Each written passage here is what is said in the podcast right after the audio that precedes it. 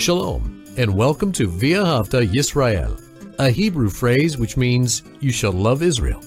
We hope you'll stay with us for the next 30 minutes as our teacher, Dr. Baruch, shares his expository teaching from the Bible. Dr. Baruch is the senior lecturer at the Zera Avraham Institute based in Israel. Although all courses are taught in Hebrew at the Institute, Dr. Baruch is pleased to share this weekly address in English. To find out more about our work in Israel, please visit us on the web at loveisrael.org. That's one word, loveisrael.org.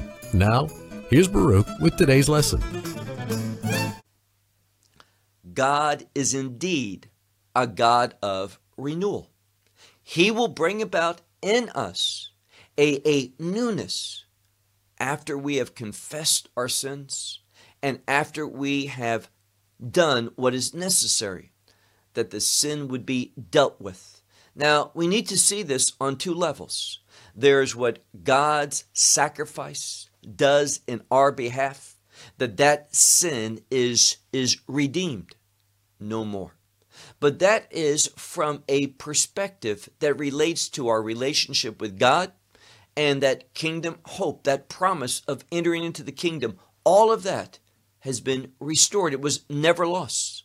Messiah's work upon that cross deals with all of our sin. So that is secure for the believer.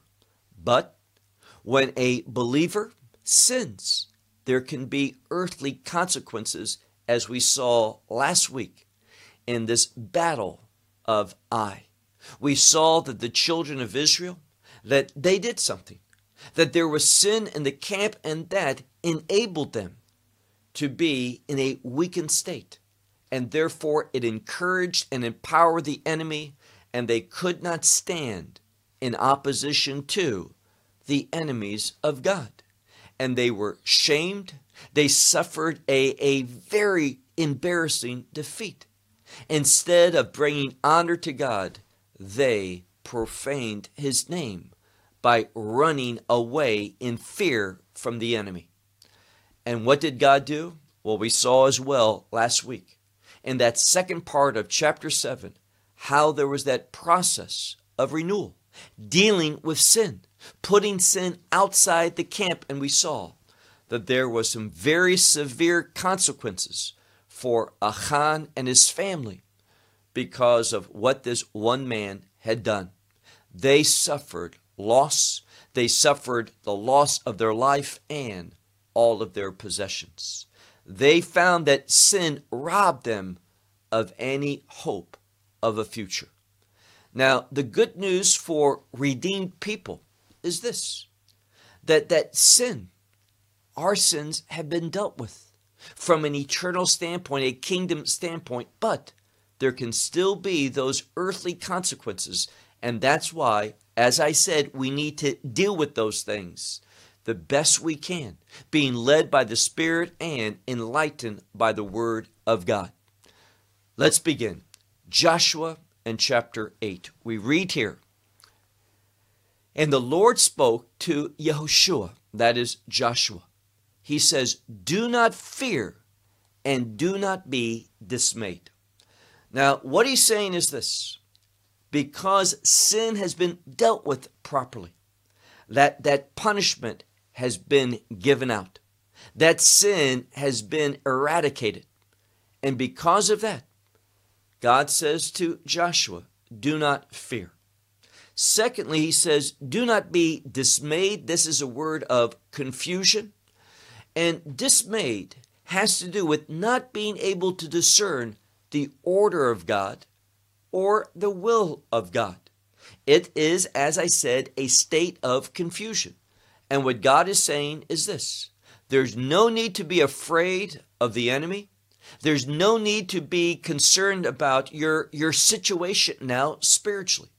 God has renewed himself to the people, and with this renewal comes a return back to the purposes of God and that is to conquer the land and, in this context, to defeat this people, the people of Ai. So he says, Do not fear and do not be dismayed. There's no reason to, to doubt the order of what I'm going to do for the people. He says, look at the next part of verse 1 Take with you and all the people of war. So he says, Take with you as you go all the people of war, meaning all the men who are of that age, that they are old enough to go out to battle. Take all the people of war. Rise up, go up to Ai.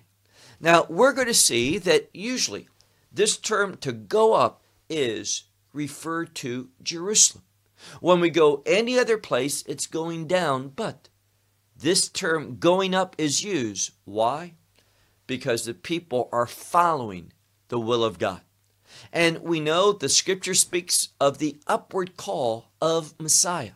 So when we are committed to the purposes of God, there's going to be that upward call. So here we see this term being repeated several times in this passage where he's talked to and he says, Go up to Ai. See, I have given into your hand the king of Ai, his people, his city, and his land. Now, what that is to mean to us, total victory.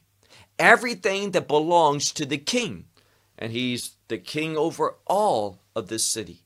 Everything that he has authority over is now going to be given into the hands of the children of Israel. Through what? Through victory. See, when there's sin, sin robs us of victory.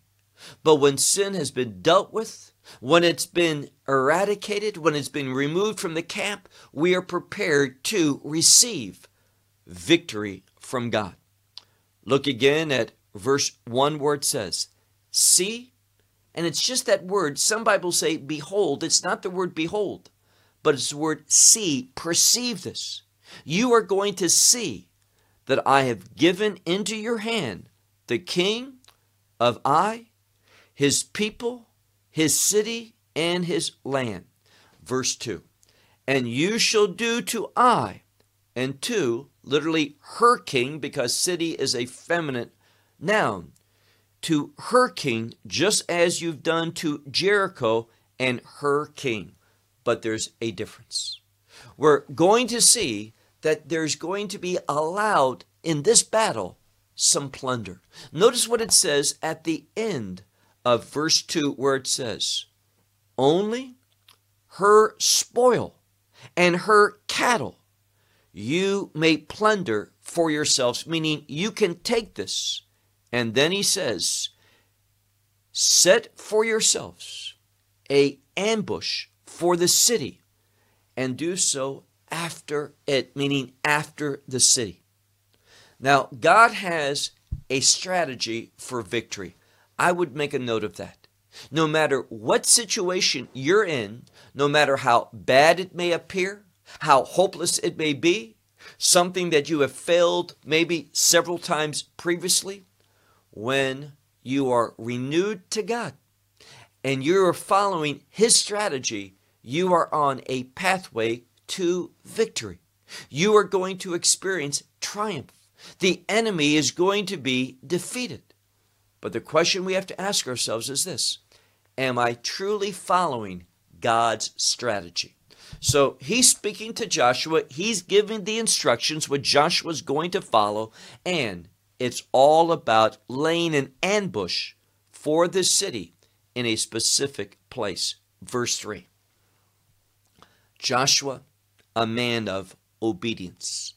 Joshua, he rose up, and all the people of war to go up. There's that second time to go up to Ai. And Joshua chose 30,000 men, and not just any men, but mighty men of valor. Now, that term is used for, for, for many places in the Bible for individuals that are committed, loyal, submissive to the purposes of God. So Joshua chose, as we have seen others leaders done, chose these mighty men of valor. Verse 3 at the end, and he sent them at night. Now, night, this word Lila can have significance because we see that this word is connected to redemption. It was as night that God struck Egypt. And we know that it was with darkness that, that Messiah, that he was on that tree on that Passover day. So many times, darkness or night is related to God moving. Let me give you another example. When you read, for, for example, Matthew 24, and you see in verse verse uh, uh, 20, 27, you see something. You see that Messiah is going to come in the midst of darkness. Why? Because he's the light of the world. I just want to look at that passage real quick to give you one illustration of this. So look with me briefly to the book of Matthew and Matthew chapter 24, that wonderful chapter that deals with the last days and many key things in the last days. And I mention verse 27, it says, For as lightning goes forth from the east and lights up the west, thus will be also the coming of the Son of Man. So it's going to be at a time that of darkness, that he's going to be light in the sense that his coming is going to light up the sky. And all of this is to show us something very important. And that is, and this is in regard to the second coming, not the rapture, this verse of scripture that I'm reading from Matthew. It shows us the same concept of, of light or of darkness and that he's the light of the world. Now let's go back to, to Joshua and chapter chapter 8. We're ready now for, for verse verse 4. And he commanded them, saying, See, now this is the second time we see that word, see. See, you are laying ambush for the city, and to do so after or behind the city in a specific location. And do not be very far away from the city. And all of you shall be, and notice this next phrase, all of you shall be nechonim. Now the word nechon relates to correctness, that which is right, that which is proper. It can also be derived from a word which means to be prepared or ready something that's been established for a purpose. And this word has to do with the people being ready and being placed in a corrected condition in order that God can bring about with them victory. So, one of the things that we should always ask ourselves is this Have I been prepared properly? Am I in a spiritually correct state? And what is the basis of this? Submissive to the instructions of God. This is the principle that's being revealed to us. So he says, All of you shall be nechonim. Be ready, be prepared, be correct in your call. Verse 5. Joshua is speaking and he says, And I and all the people who are with me, we will approach the city, meaning draw near to the city. And it shall be that they shall go forth, meaning they will go forth to meet us, just as the first time. Now, we need to remember, this is the second time that the children of Israel attempted to take this city, a small city. And the people of this city, their, their soldiers, went out and the children of Israel fled in fear. We know why. Sin is in the camp, but not this time. And the strategy that God is putting forth is this that it's going to be similar. The children of Israel are going to come before the city. The men of Ai, their, their soldiers, are going to see that. And what are they going to do? Look again. It says, they will go forth to meet us just as the first time, and we will flee from from before them. Now, this time, that fleeing is not because of fear. This fleeing is not going to, to give rise to defeat, but it's part of God's strategy. It is going to give the men of Ai a false sense of superior, superiority, that they are, are going to be victorious. Verse 6 And they shall go forth after us until, and we have a very important word. Now, this is the same word that we saw earlier on in the book of Joshua, where it speaks about the Kohanim, the priests, who bore the ark of the covenant. And we saw how they, with the ark of the covenant, they stood in the Jordan River. And what happened? The water ceased to be. And they stood on dry land. But when their feet were lifted up, what happened? When there was that disconnect, and remember that word, when there was that disconnect from the soles of their feet to that land, what happened? Well, we were taught that the water returned. There was a change. Things went back to the order of God. And this is exactly what's going to happen here. God's order is going to be carried out. Look again at our verse, verse 6, where it says, And they will go forth after us until, meaning unto the time that they disconnect from the city. For they will say, They are fleeing from before us, just as the former time. Now, they're going to do exactly what God is stating. God's strategy is perfect. He knows what's going to happen. The children of Israel are going to come before just like they did the first time. They're going to flee just like they did the first time, but not because of fear, not because of confusion, not because of sin, but out of obedience. Now, let me simply say when there is that fleeing, we can think of it another way a retreat. This is dangerous because you're fleeing from the enemy and they're pursuing. And usually, when one flees, they're in a vulnerable position.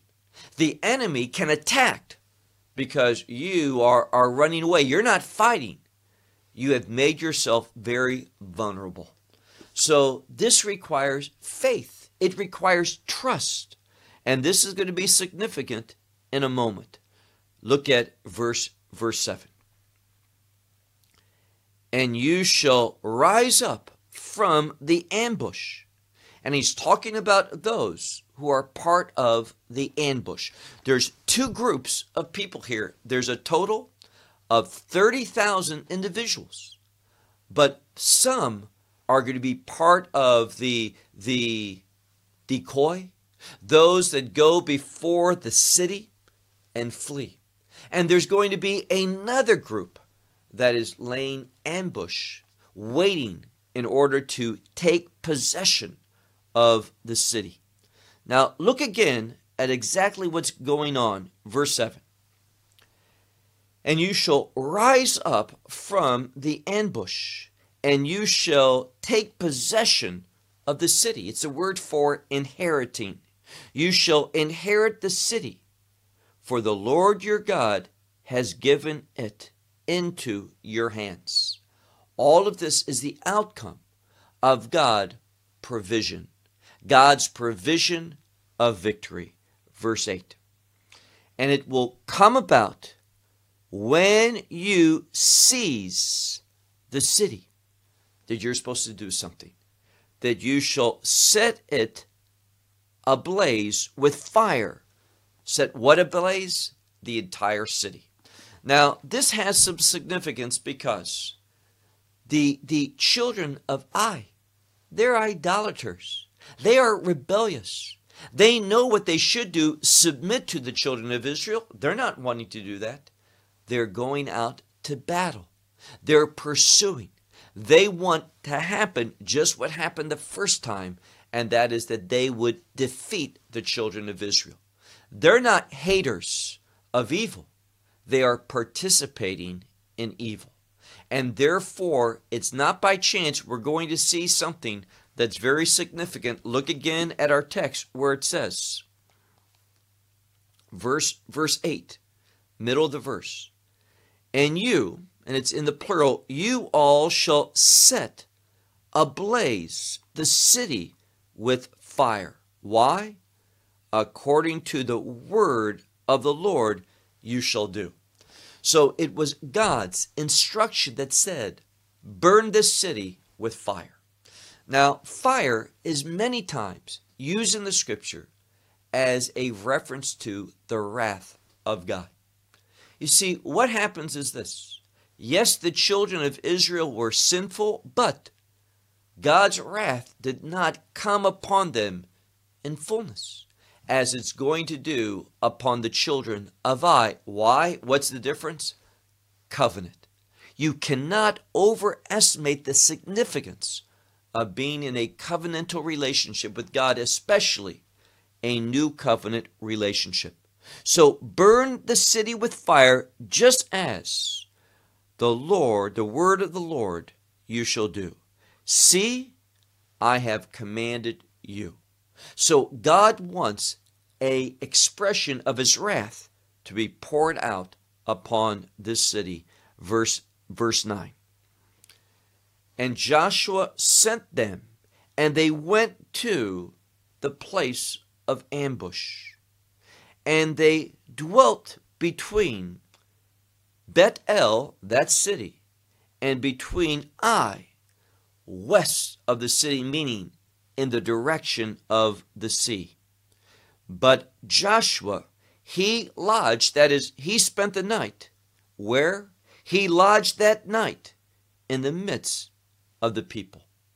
And what people? Those that were going to be the bait, be the decoy, decoy, those that are going to be in a very vulnerable position. Verse 10. And Joshua rose up early in the morning and he counted the people. And he went up and the elders of Israel before the people of Ai. Now remember, this is being emphasized to us by the text that Joshua and who else? The elders of the people, the leadership, did not go with those who were going to lay ambush upon the city, but rather they went with those that were going to approach the city and and so so convey fear and run and flee from before the the soldiers of Ai. And again, what we should know is that this is a very risky strategy for those people. They're going to be fleeing why the soldiers of Ai are able to attack and pursue after them. Look at the next verse, verse 10. And Joshua got up early in the morning. He counted the people. He went up and the elders of Israel before the people of Ai. Verse 11. And all the people of war were with him. They went up and they approached and they came before the city. And what did they do? They camped from the north side of Ai, between the valley and between Ai. So they were at that very specific location. There was that valley, and between it and between Ai, this is where they camped verse 12. And he took, now this is still Joshua, everything's being done under his leadership. And he took approximately 5,000 men and he set them as the ambush. So, what do we see? We see that 25,000 were in this group of people that came before Ai. Now, Ai is a very small people. But they nevertheless defended their city. And they came out. And what happened? Just like the first time, the people fled. But this time, instead of there being approximately 3,000, there's approximately 25,000 because five are laying ambush in order to take the city. Look again, verse 12. And he took about 5,000 men, and he set them for the ambush between Bet El, that city, and between Ai, towards the west side of the city. Verse 13. And the people set all the camp which was on the north side of the city, and the rear guard which was west of the city. And Joshua went that night into the midst of the valley. Now, all of this is speaking about how Joshua arranged the people in light of the strategy that was given to him by God. Verse 14. And it came about when the king of Ai saw. Now, what did he see? He saw the people encamped there. And what is he going to do? Well, he's going to respond as he did the first time. God knows that. God knows everything. So when the king of Ai saw what was happening, hurriedly, they, meaning his troops, his armies, they got up and they went forth. Who went forth? The men of the city. In order to approach, to draw near to Israel.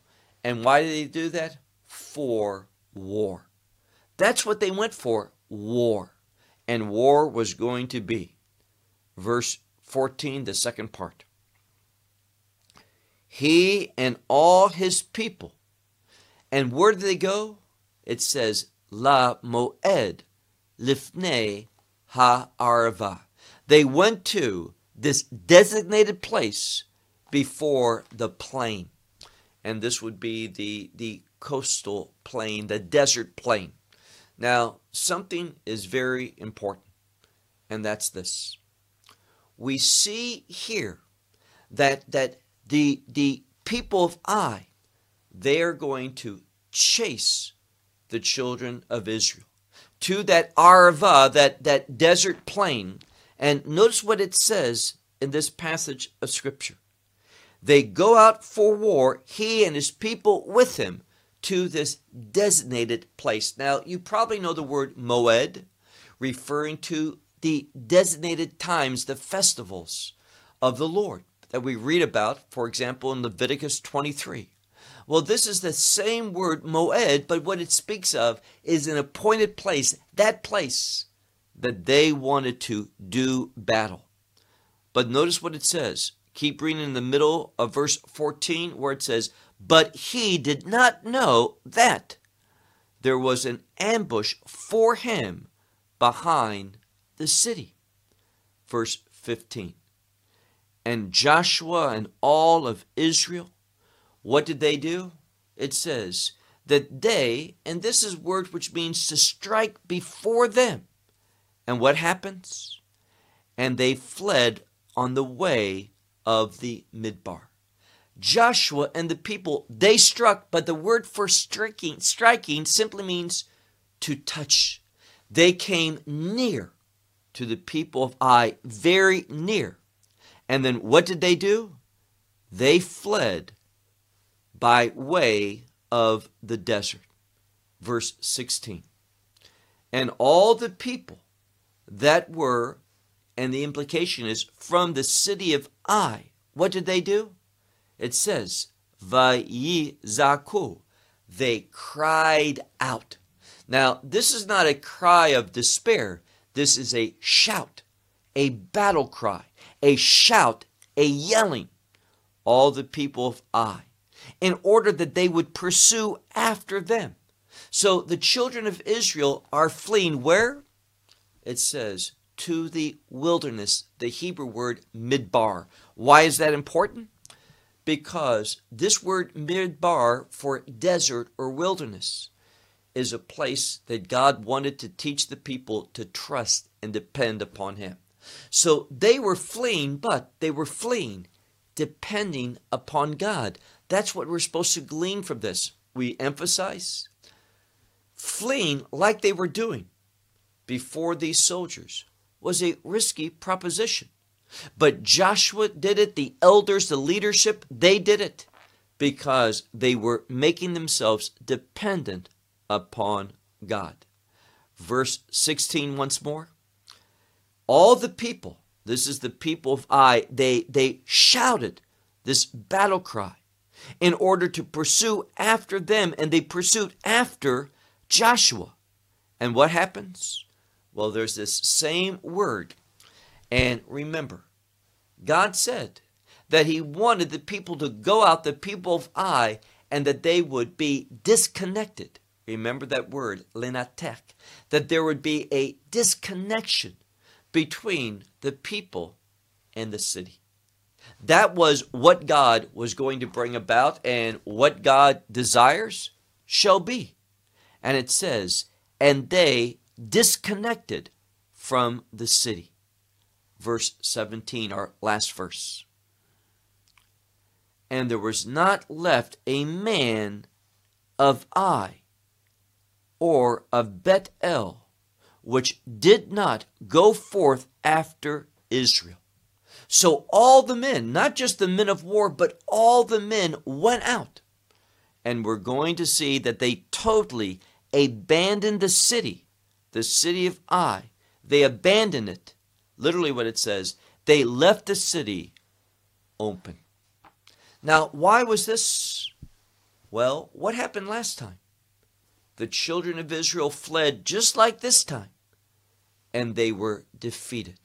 There was death in the camp because there was sin in the camp.